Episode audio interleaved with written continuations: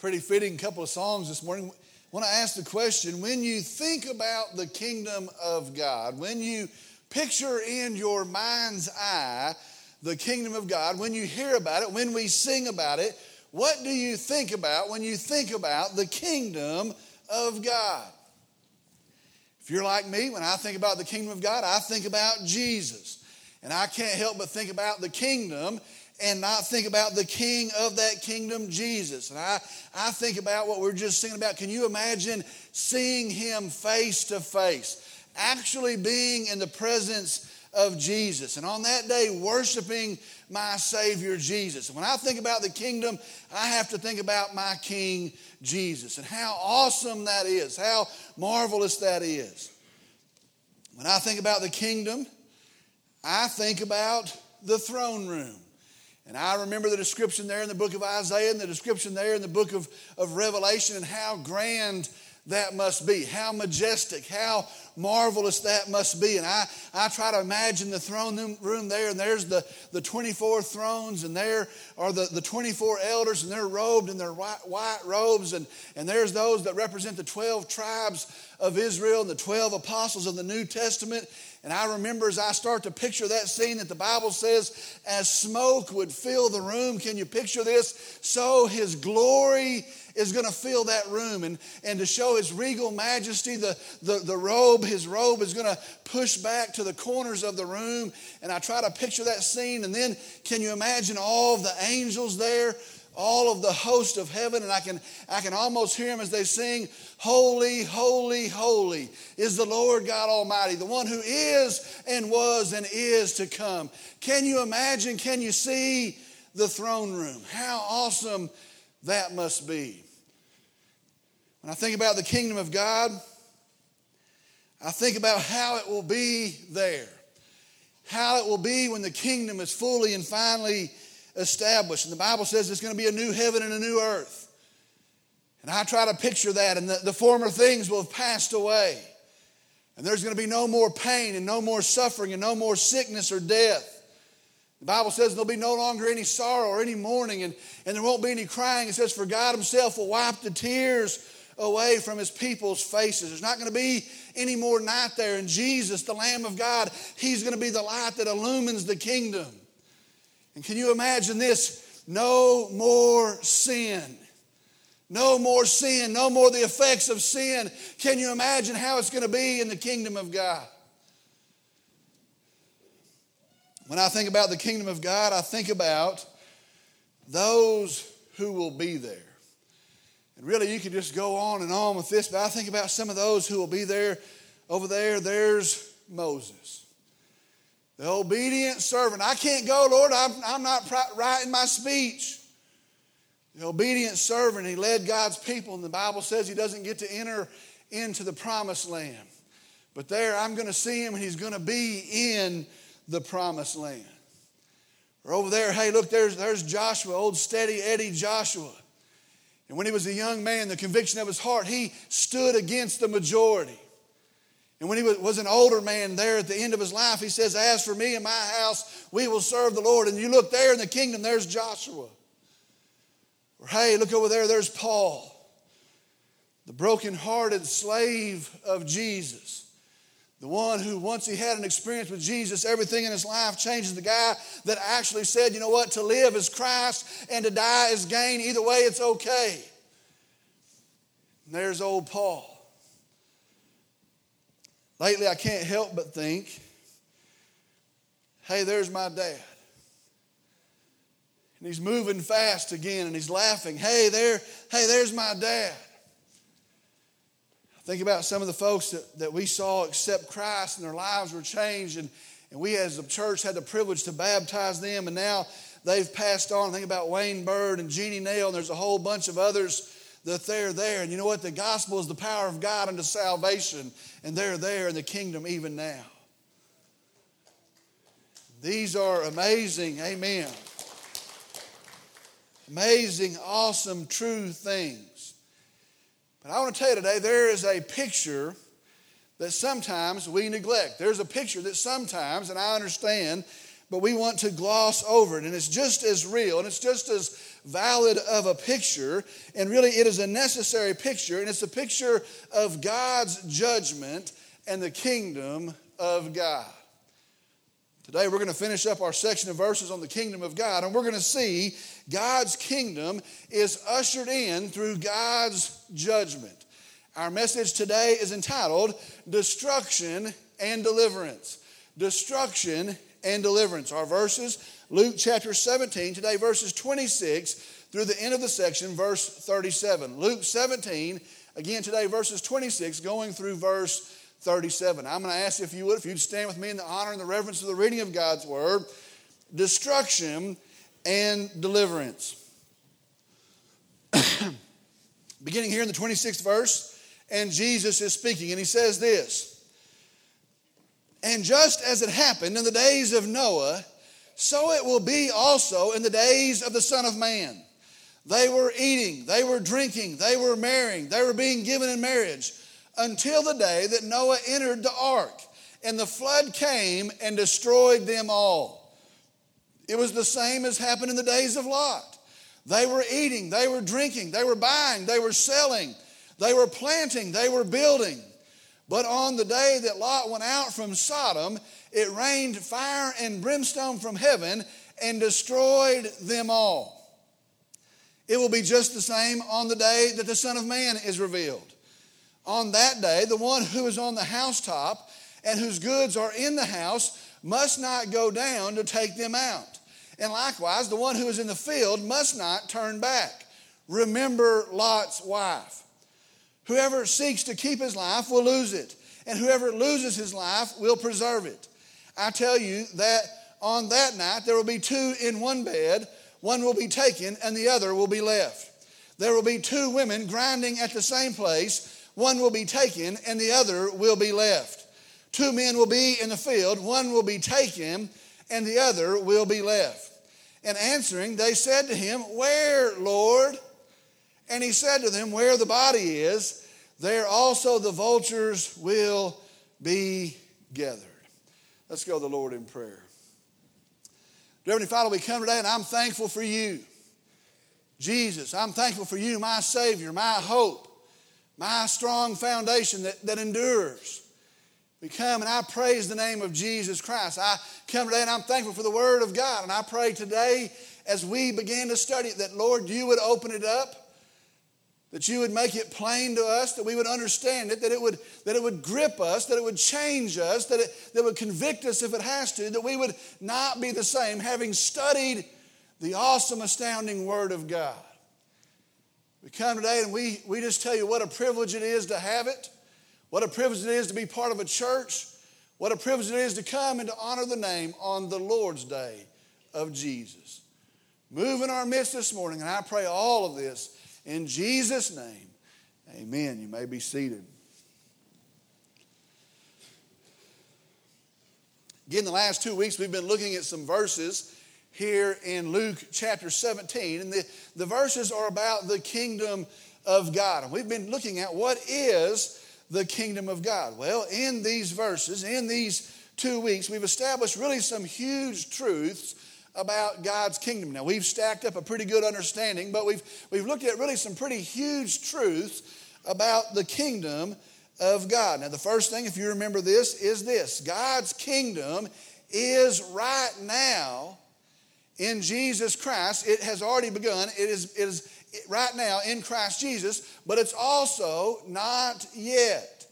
And so we understand the kingdom of God is right now, but it's also not yet. We saw that the full and final realization of the kingdom of God is coming and will be established in the second coming of Jesus Christ. And so we have this thing to try to hold on to. The kingdom of God is right now, but also the kingdom of God is not fully realized, and it's also at the same time not yet. It will be fully ushered in with the second coming of Jesus.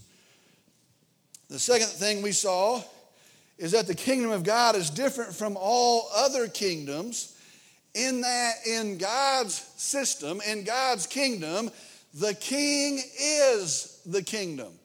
Now, if you think about that for just a second, other kingdoms, when the king is gone, he's replaced. If he lives long enough to pass away or if he's overthrown, when he's gone, the kingdom goes on and the king is replaced. Well, understand, in, in God's system, the king, Jesus, is the kingdom. That's why he says the kingdom is here in your midst on this day. And so the truth of that is if you reject the king, if you miss the king, you reject and you miss the kingdom. In God's system, the king is the kingdom. Then the third thing we saw last week is that the kingdom of God comes through the cross of Calvary. And we really have to see the price, the sacrifice that our Savior paid for us to enter into the kingdom of God. For us, there would be no kingdom apart from the cross of Calvary, the suffering of our Lord Jesus. So we see the, the kingdom of God comes through the cross of Calvary. And then that brings us up to our verses today. We've got a lot to see today, a lot to unpack today, and so let's begin. Now, let me start off by saying, and it is a complicated thing, and sometimes it is hard for us to discern where the Bible is talking about the rapture and where the Bible is talking about the second coming. That is a complex thing to understand for sure. And sometimes when we read in Scripture, it's hard to understand is it talking about the rapture here or is it talking about the second coming? Both of those are end time events. Sometimes they're used interchangeably, but be sure they are two separate events with two very big impacts. They have a big significance. Now, without going too crazy, uh, let me lay out the difference here between the two. Now, try and understand this. The rapture is when Christ comes for believers, when he comes for his church. The Bible says on that day we will meet him in the air. The second coming is after the rapture, and he comes to the earth with the church. In the rapture, he comes for the church, and we leave. In the second coming, he comes with the church, and he comes to the earth. Now, in the rapture, the main thing of the rapture is deliverance for believers. But in the second coming, the main thing is judgment for non believers. Two big differences. The rapture takes place before the tribulation, the second coming takes place after the tribulation. And let me just go ahead and tell you there are some who disagree with this. There are some that do not follow this logic, logic or this line of thought, but I'm going to have to go with what the Bible says. That was a joke. The rapture comes before the tribulation. The second coming comes after. The rapture seems to be a secret event. Now, believers are going to hear and they're going to see, and then they're going to go and they're going to meet him in the air. But be sure the second coming will be a well known event. It will be an unmistakable event. There will be no denying the second coming of Jesus Christ. Be very clear in that. Now, think about this one the rapture could happen at any time. Now, I'm not sure we're, we're getting that today. Listen, today, after lunch, right now, in this service, tomorrow morning, the rapture could happen at any time. But the second coming comes only after several events to take place. One of them is the rapture, one of them is the tribulation. And so hopefully we're not too mixed up after going through that, but, but understand today, all of that means this. The events that we're looking at today, the ushering in of God's kingdom, fully and finally comes with the second coming of Jesus Christ. And so I'm saying all that to say this. The verses we are looking at today are describing the second coming of Jesus Christ. That is what we're looking at in our verses today. Now, there's some big, big stuff, and so here we go. Let's begin by looking at our verses. Verse 26. and Jesus says, And just as it happened in the days of Noah, so it will be also in the days of the Son of Man. Now, listen and start to build the picture here. And just as it happened in the days of Noah, so it will be also in the days of the Son of Man. in the way that it happened in the days of Noah, so it will be when Jesus comes again. Now, first off, see the picture here. We're going to we're going to add to the picture as we move along. See the picture. In the days of Noah, the Bible says the world is exceedingly wicked. That's what the Bible says of those days. In Genesis chapter 6, it says, The wickedness of man was great. The wickedness of man was great. It says the intent of his thought of the thoughts of man's hearts was only evil continually. Now, what that means is before Noah and before the ark and before the flood, men had become wicked. Men were very evil. Not only that, their minds were conceiving new evil. And what they thought about and what they only thought about was more evil. Well, Jesus says it's going to be the same way when Jesus comes again.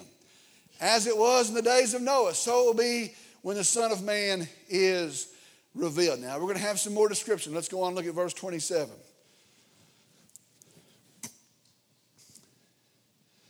They were eating, they were drinking, they were marrying, they were being given in marriage until the day that Noah entered the ark and the flood came and destroyed them all. Now, I want you to hear that again. Stack it up on the picture. And they were eating, just as it was in the days of Noah. They were drinking and marrying, and they were being given in marriage until the day that Noah entered the ark and the flood came and destroyed them all. Now, see the picture here is they were going through their life. They were eating breakfast and they're, they're eating lunch and they're having supper. And They're drinking, and the Bible says they're marrying and they're being given in marriage and they're, they're having parties to celebrate those marriage events. They're having those feasts and, and they're having kids. And, and really, it's just telling us here they were going on through the course of life. These wicked people, this wicked generation, they are going on and they are living their life. They're moving through the course of life. Now, see this from the picture. They were living their lives to the neglect of God. Be sure and understand that. Be sure and see that. They were living their lives. They're going through the course of their life, but they are living their lives to the neglect of God. Now, what that means is this they were living as if there were no God. They had decided we're going to do what we want to do, and whatever perverse thing we want to do, and whatever evil thing we want to do, that's what we're going to do. And we don't care if there's a God. They're living as if there were no God. They were living their lives to the neglect of God. Now, see this. That's how they lived. Verse 27 says, until the day that Noah entered the ark. Now, the best that I can tell, I, I, look in the Bible and I see the age when he started the ark, and I see his age when he gets on the ark. There's some that would say 120 years, but I believe it's 100 years that Noah builds the ark. And so I want you to see the picture here. They do what they want to do. They're eating, they're drinking, they're living in the neglect of God for a hundred years, a hundred more years. For a hundred years, they live and they dishonor God. For a hundred years, they live and they disrespect God. They disregard the living God. And the Bible says, and the flood came and destroyed them all. See this. They lived and they scoffed at the idea of God and they set aside and they laughed at the word of God, the commands of God, and they could, they could care less about God until the day that the door was shut and the first drop fell, and then a downpour started, and the springs of the deep welled up. And in God's judgment of sin, the Bible says they were all destroyed. Jesus says, and so it will be in the days of the Son of man. Now start to see the picture, see what Jesus is saying here. He is saying this the second coming is going to be a day of judgment. The second coming is going to be a day of no more chances. The second coming, God's justice is going to be served, and destruction is going to rule that day. Listen to me. What it's saying is here on that day, there's not going to be any longer any deliverance. The door is going to be shut, and waves of God's judgment are going to come upon a wicked generation. That's what Jesus says. Verse 28. it was the same as happened in the days of Lot. They were eating, they were drinking, they were buying, they were selling, they were planting, they were building. Now, see the picture here. It says the same as it was in the days of Noah.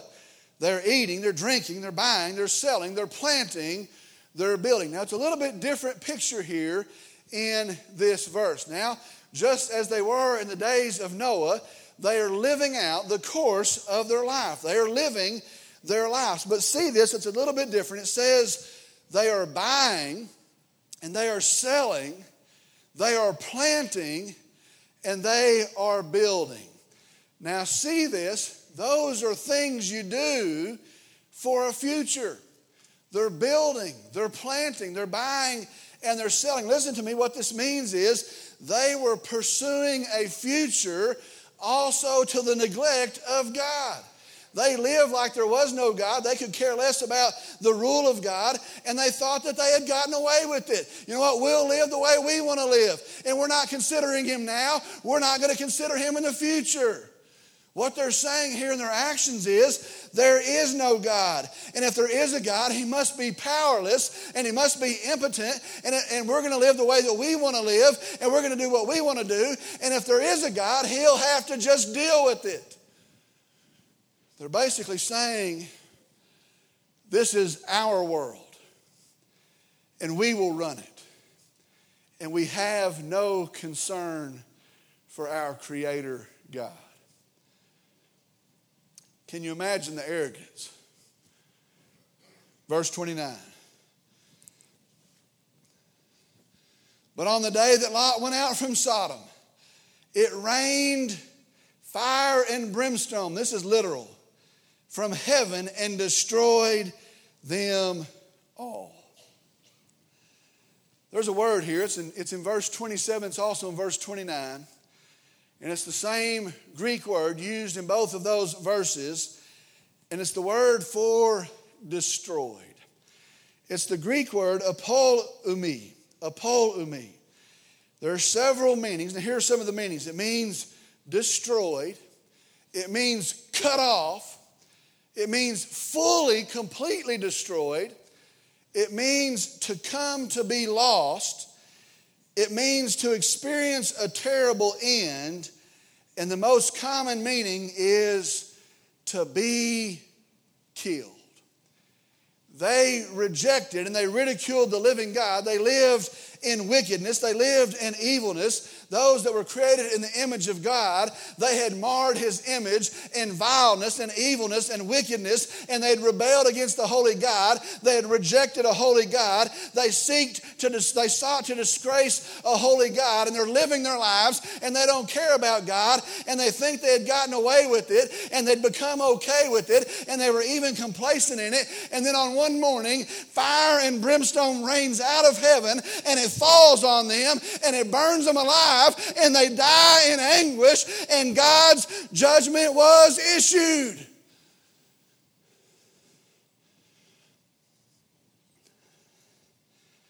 Notice this.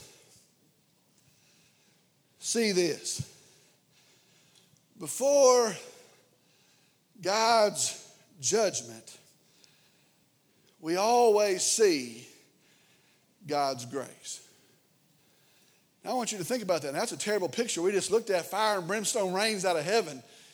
But before we see God's judgment, we always see God's grace. Now, I want you to think about this ark, the ark of deliverance. Think about as they built this ark.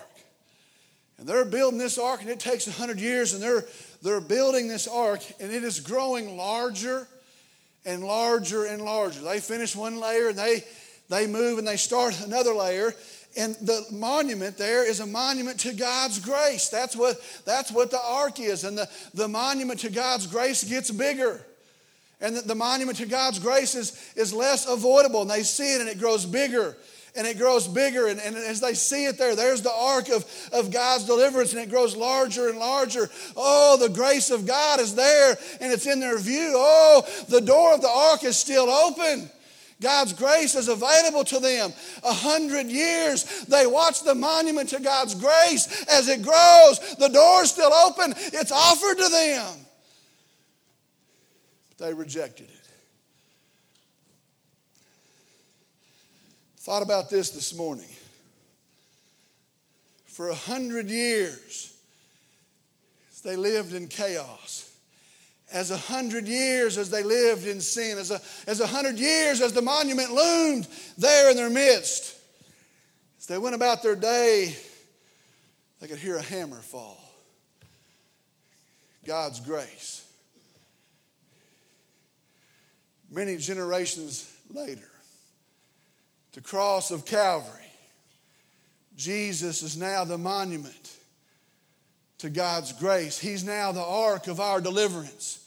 And on a day, on a day that He created, on a world that He created, on that day, also there's a hammer that falls. It's God's grace shown through Jesus Christ. Think about Lot here. If you remember the account, you go back and read it. Abraham comes and he stands on a hill and he surveys Sodom and Gomorrah. Now, this was the richest part of the land. Remember, Lot chose it because it had the best grass. And he, he stands there and he sees these cities and he says, Oh, oh, that God, that you wouldn't destroy them. Oh, oh, God, that you wouldn't kill them. If, if we could find but 50 people, would you spare them all? Don't kill them all. Yes, I'll spare them. Well, if you can find but 40 people, would you spare them all? Yes, I'll spare them all. If you can find but, but 30 or 20, Lord, if God, if you could just find 10 righteous people, oh God, don't kill them all.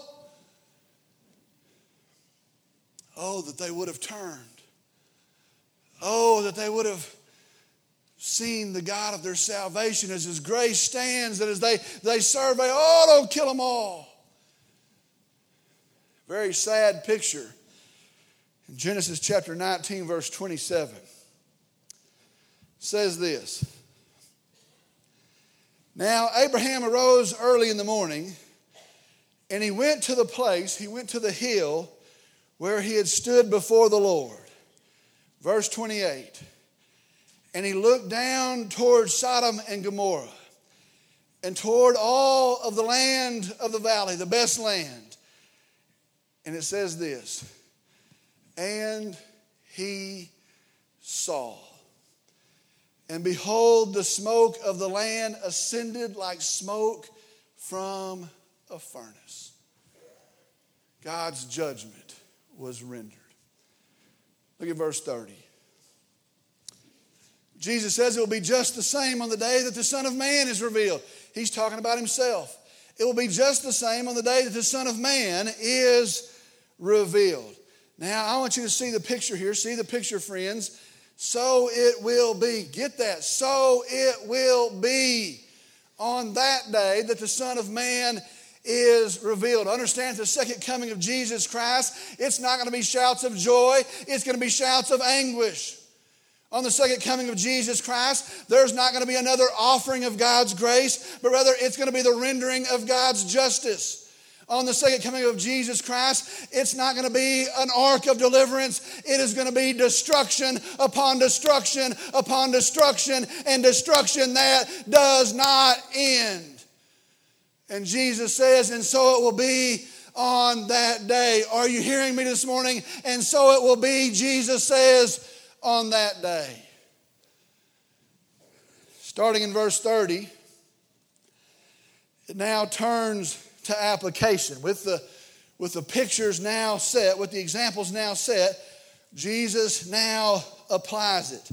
And he uses this context to describe that day. He uses these pictures to describe that day, on that day. Now, let me show you some things. First is this on that day, nothing else will matter. On that day, Nothing else will matter. Look at verse 31. On that day, the one who is on the housetop and whose goods are in the house must not go down to take them out. And likewise, the one who is in the field must not turn back. The one that's on the roof, they had a flat roof in those days, and they had some things in the house. You know what? Those things aren't going to matter. Do not go down and try to get them. The one that's out in the field and your things are in your house, maybe your family's back at the house, it says it won't matter if you even try and go home. On that day, the door is shut. On that day, God's judgment is rendered. And listen to me, on that day, nothing else will have mattered. Your job will not matter. Your wealth will not matter. Your status, your reputation, they will not matter. On that day, nothing else will matter. Verse 32 says, Remember Lot's wife. Remember, Jesus says that. Remember Lot's wife. Grave, very grave verse. In Genesis chapter 19, we have the story of Lot and his daughters and his wife. And they rush out of the city in God's grace. They, they rush out of the city in God's deliverance. The Bible actually says that some angels, those angels took them by the hand and were leading them out of the city. In verse 16, it says, For the compassion of the Lord was upon them. God's grace was upon them. The angel was leading them out of the city. The angels say, Do not look behind you, do not look back. Verse 26, it says, But his wife looked back and became a pillar of salt. Now, Lot's wife, she couldn't help evidently but to love the things of the world. She couldn't help but long for the things of the past and being rushed out and led to her salvation in the grace of God. She turns back and God's judgment is poured out and she is dead. Jesus says, Remember Lot's wife. Maybe the greatest warning of our generation while grace is still offered, remember Lot's wife. While the door of the ark, while salvation still stands, remember Lot's wife. On that day, nothing else is going to matter. Remember Lot's wife. Oh, the things of the world, I'm going to miss them. Oh, the things of the world, I prospered in them. Oh, I'm a big deal in the things of the world. Don't look back. Nothing else will matter. Second thing, on that day, the distinction will be made. On that day, a distinction will be made. Listen to verses 34 through 36. I tell you, on that night, there will be two in one bed. One will be taken and the other will be left. There will be two women grinding at the same place one will be taken and the other will be left. Two men will be in the field, one will be taken and the other will be left. Verse 20, verses 34 through 36 say this There's going to be two, and one will be taken. There's going to be two in the bed, one's going to be taken. There's going to be two at the mill, one's going to be taken. There's going to be two in the field, one's going to be taken. Now, think about this. Maybe they're great friends. Maybe they're related. Maybe it's a dad and a son, and they're laboring there in the harvest, and one of them is taken. Maybe it was two sisters that were laboring together in the mill, and they're, they're there and they're laughing and they're talking in their work, and one of them is left and one of them is taken. There are two, but one will be taken. I believe this. I believe the one that is taken, now listen to me, I believe the one that is taken is taken in judgment. It's not a person taken in deliverance, as in the day of the rapture. This is a person taken in judgment. This may not be what you would suppose on a quick reading of this, but I believe that person is taken away in judgment. And the reason I believe that's because of verse 37. And answering, they said to him, Where, Lord? They're going to be taken. Where are they going to be taken? Where, Lord? And he said to them, Where the body is, there also the vultures will be gathered. In Job chapter 39, at the end of that chapter, it says, The vultures gather where the corpses rest. What it is saying is here is talking about the place of death, the place of, of, of suffering and death. They're going to be snatched away and taken to their destruction. Matthew chapter 25 says, On that day, the sheep are going to be separated from the goats. Those that are saved, those of the fold, are going to be separated from those who are lost, those who have no relation to the shepherd. Matthew chapter 13 says, On that day, the wheat is going to be separated from the tares. Those that are, that are saved are going to be separated from the tares. The Bible says the tares are going to be uprooted, jerked up, and heaped in a fire and burned. The wheat is going to be hauled to the barn. Listen to me. In God's judgment, a distinction is made. In God's final judgment, a line forever is drawn. And those saved by faith in Jesus as the Messiah will stand, not of their own works, but because of the grace of God shown through Jesus Christ. But those who are lost, those who have rejected the Son of God, the Bible is telling us in judgment, they're going to be uprooted, they're going to be pulled up, they're going to be carried to an eternal destruction, and destruction that does not end. The Bible says some are going to say, Lord, Lord. And Jesus is going to say, Depart from me, you workers of iniquity, you sinner. I have no part of you. On that day, a distinction will be made, and the distinction will stand forever. Let me tell you something. If you're not saved, that ought to terrify you. You're trying to scare somebody into being saved. That's what the Bible says. If, if, if I wasn't saved, I'd be terrified. I'm going to tell you something else. For those of us here that are saved, it ought to boil up. It ought to give us an urgency that there's going to be two and one's going to be taken. Is it going to be your family members? Is it going to be your neighbor? It ought to put an urgency on us. On that day, a distinction is going to be made, and the distinction will stand forever. One last thing. On that day, the gospel would have made all the difference. Did you hear what I said? On that day, the gospel would have made all the difference. Hear me this morning as we begin to conclude what's the difference between deliverance and destruction? What is it that makes the distinction? What's the difference between eternal life and death that has no end? What is it that makes the distinction? Listen to me. It is the gospel, it is the good news of Jesus Christ that makes the difference. Look at verse 33 again. Whoever seeks to keep his life will lose it, and whoever loses his life will preserve it.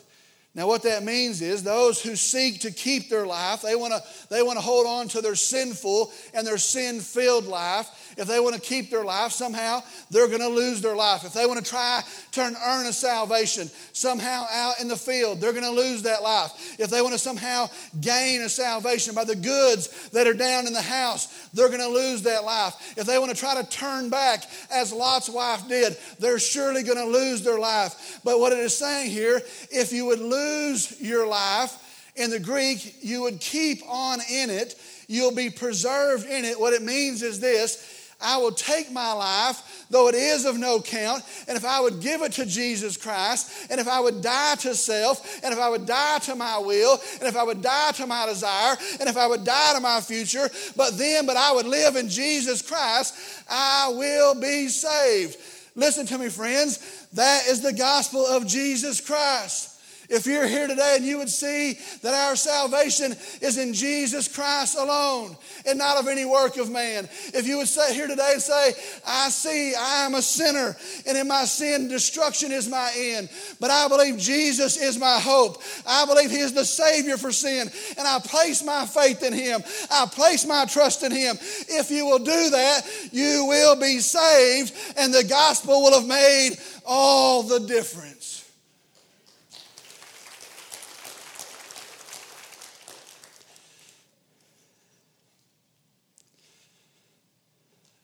I long for a day to be in the presence of Jesus.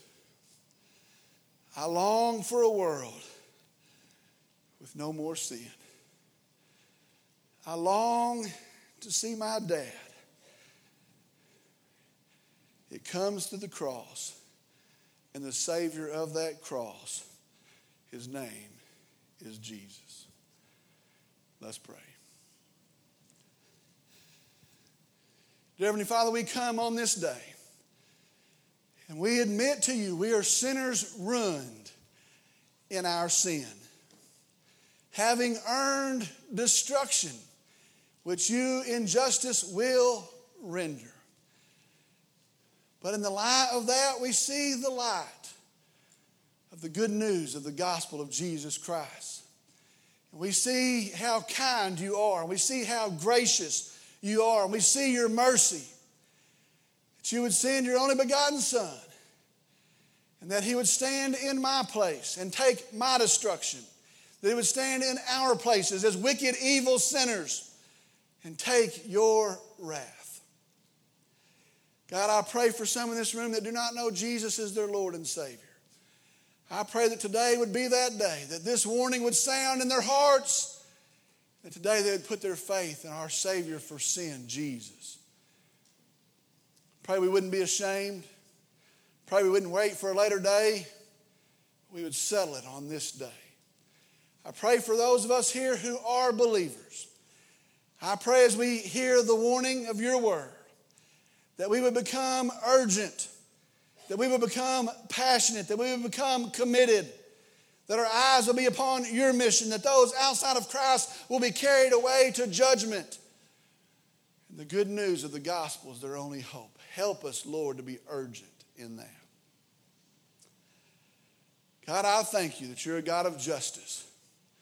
I'm thankful that heaven will be perfect because of your justice and your standard that does not bend. But for my sake, I'm thankful that you're a God of grace and mercy. Lord, I praise you and I love you. And I pray in Jesus' name, amen.